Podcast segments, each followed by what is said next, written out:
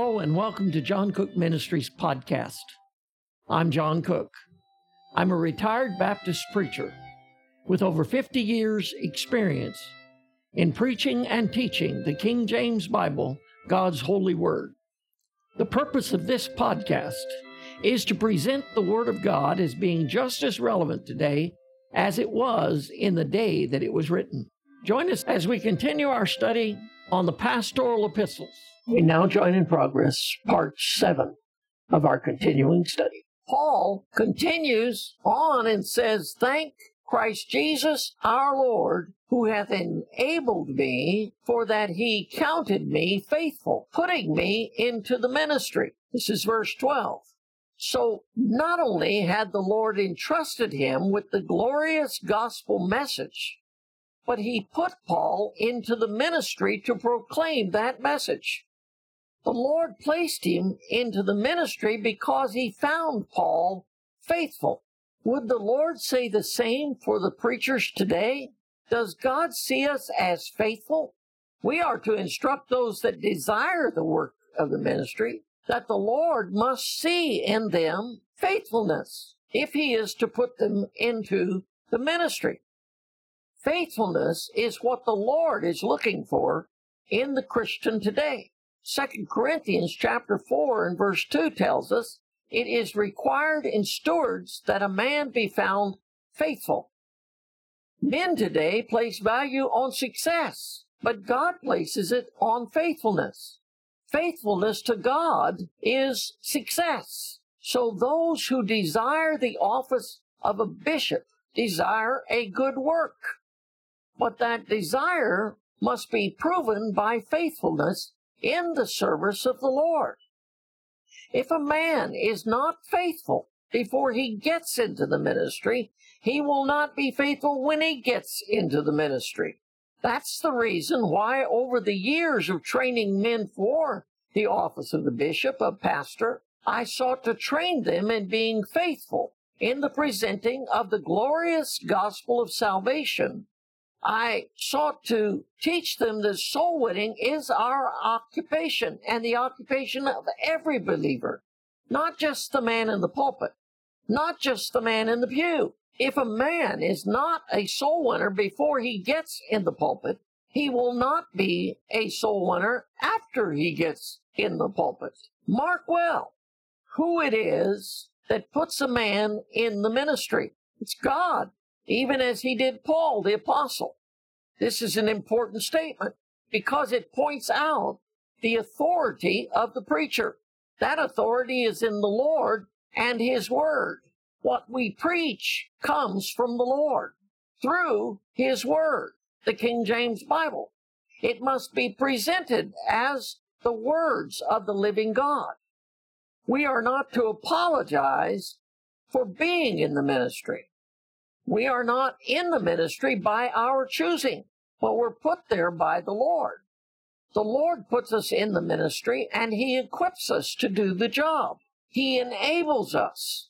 And this is why we can come to say, I can do all things through Christ, which strengtheneth me, as Philippians chapter 4 and verse 13 says. The work is not of my flesh, but of the Spirit of God working through me to do the will of God in the work of God. The ability is not of our flesh, but of the Lord. So we have nothing to glory of, nothing to brag about from the standpoint of the flesh. This is why 2 Corinthians chapter 10 and verse 17 says, But he that glorieth, let him glory in the Lord. God is the one who deserves all the glory. It is God that has enabled us. Paul is careful to remember of where he came from, and we would do well to remember also where we came from. Listen to what Paul says in verse 13 and 14. Who was before a blasphemer and a persecutor and injurious. But I obtained mercy because I did it ignorantly in unbelief.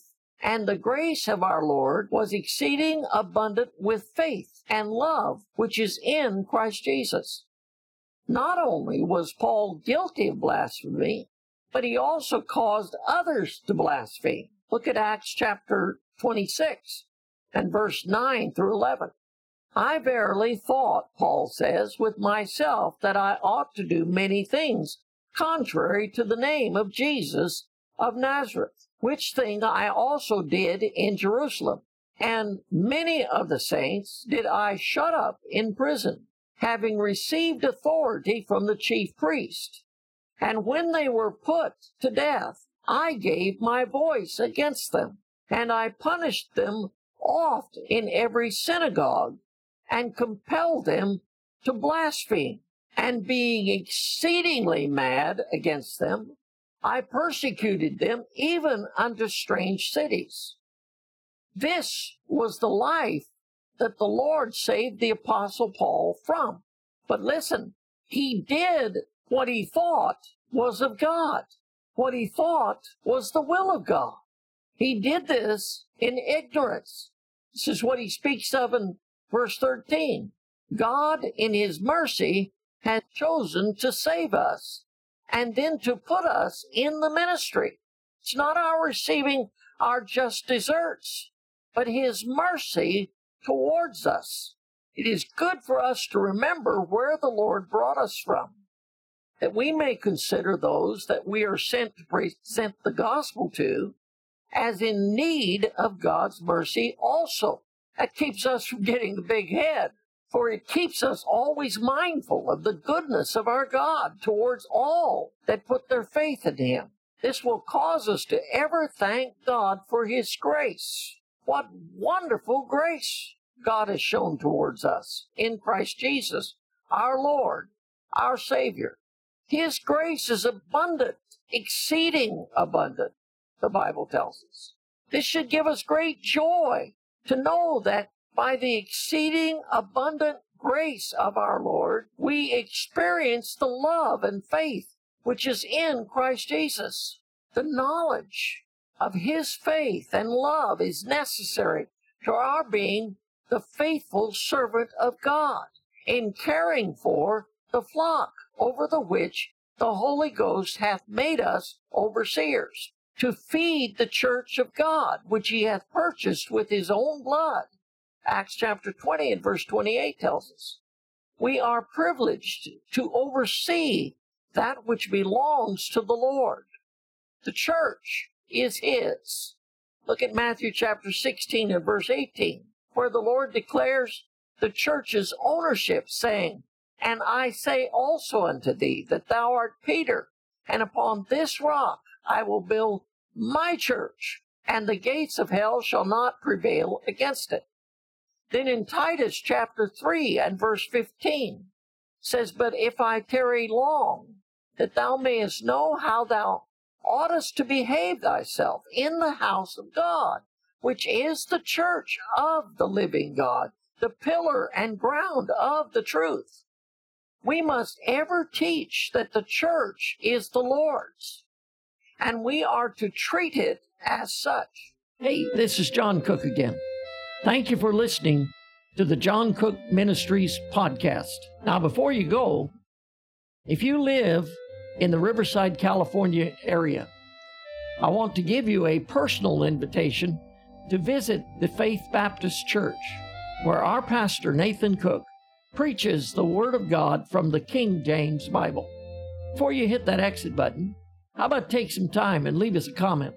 Or maybe a prayer request? Or what question do you have that we might be able to answer for you? Let us know how we can help you.